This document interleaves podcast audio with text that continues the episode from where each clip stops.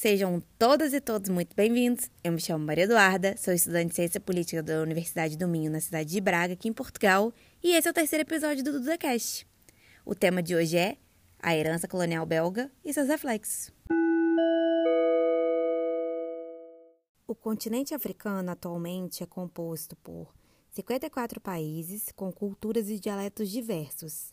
É uma região que possui uma excelente posição geográfica, saída para o mar Mediterrâneo, Oceano Índico e Atlântico, além de possuir o subsolo mais rico do planeta.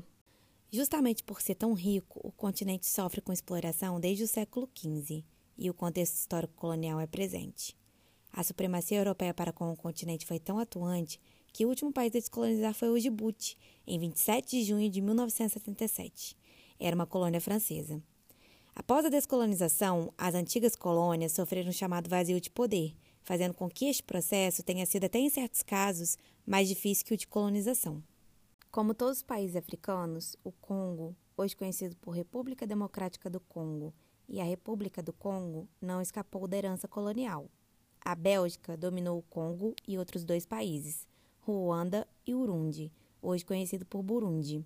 Ruanda e Urundi, antes pertencentes ao Império Colonial Alemão, se tornam colônia belga após definição do Tratado de Versalhes, tratado este estabelecido pós Primeira Guerra Mundial. O rei Leopoldo II foi um dos responsáveis pelo maior genocídio da história do Congo e da história mundial. Estima-se que 10 milhões de congoleses foram mortos. Tudo começa quando o rei demonstra interesse pelo território do Congo.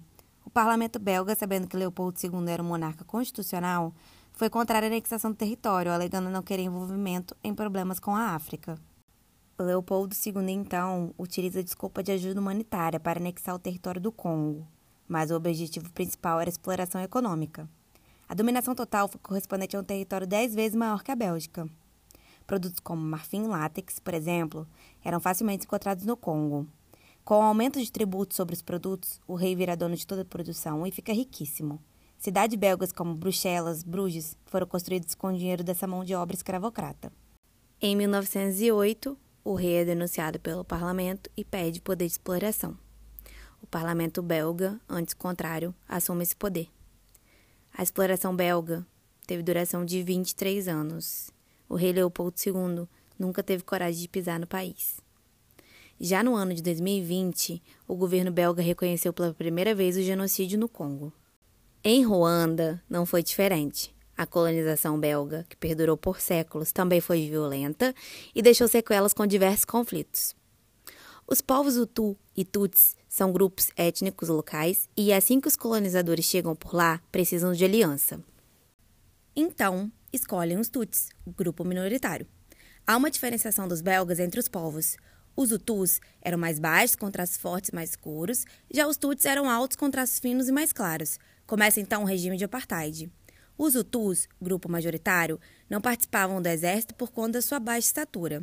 Já os Tuts eram presentes da administração pública em parceria com os belgas. Em 1 de julho de 1962, Ruanda torna-se independente. A dúvida de quem governaria foi muita, tendo criar um governo de coalizão para ter representação de ambos os grupos. Conflitos internos eram constantes por lá, e tudo piora quando o avião do então presidente Juvenal Habyarimana cai em 6 de abril de 1994, e assim se instaura uma guerra civil. A imprensa local acusa os Tuts de provocar a queda do avião para tomarem o poder. Cerca de um milhão de Tuts são mortos no período de 7 de abril de 1994 até 15 de julho de 1994, um verdadeiro massacre.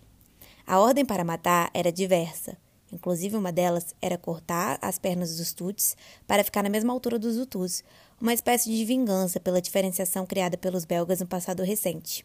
Os principais alvos eram as crianças, pois os Hutus acreditavam que assim estariam eliminando as gerações futuras de Tuts. Inclusive, surto de HIV assolou o país, pois mais de 300 mil estupros foram ocasionados. Alguns Hutus moderados tentavam proteger os Tuts em casas, igrejas e muitos foram mortos por essa proteção. Potências internacionais na época não intervieram em nada. A ONU vai com sua tropa de paz, mas se retira por pressão dos Hutus. Atualmente, Ruanda tem crescido economicamente, principalmente por investimento chinês. Para quem tiver mais interesse sobre o assunto, vou indicar o filme Hotel Ruanda, que mostra a realidade da guerra, e a série da Netflix, Os Mais Procurados do Mundo, episódio 2, que conta a história de Felicien Kabuga, suspeito de financiar o genocídio no país em 1994. A África é um tema muito vasto e rico culturalmente. Não temos noção do que se passa por lá, só do que é noticiado. A dívida histórica para com o povo africano é gigantesca. A economia escravocrata é presente e atual em vários países, afinal, são séculos de exploração e de opressão de um povo. E quem tenta fazer um revisionismo histórico do que aconteceu por lá é preso. Eu fico por aqui e até o próximo episódio.